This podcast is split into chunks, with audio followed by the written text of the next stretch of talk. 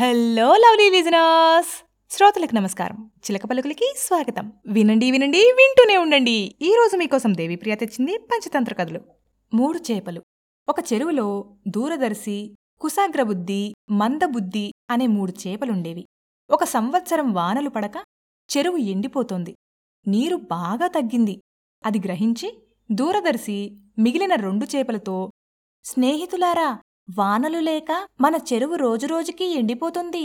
జాలరులు వచ్చి మనల్ని పట్టేసే ప్రమాదం కూడా ఉంది. కనుక మనం మరో చెరువుకి ఈ సన్న నీటి మార్గం ద్వారా వెళ్ళిపోదాం రండి అని పిలిచింది. ఎప్పుడో ఆపద వస్తుందని ఇప్పుడే పారిపోవటం ఎందుకు? అంతగా ఆపద వస్తే చూద్దాంలే అంది కుసాగ్రబుద్ధి మందబుద్ధి?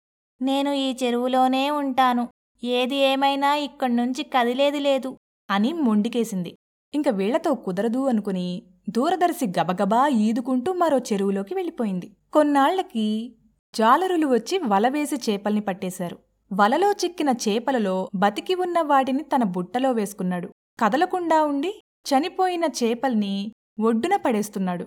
అది గమనించిన కుశాగ్రబుద్ధి గుడ్లు తేలేసి కదలక ఉండిపోయింది. అది చూసి జాలరి చేప చచ్చిపోయిందనుకుని చెరువుగట్టున వదిలేశాడు.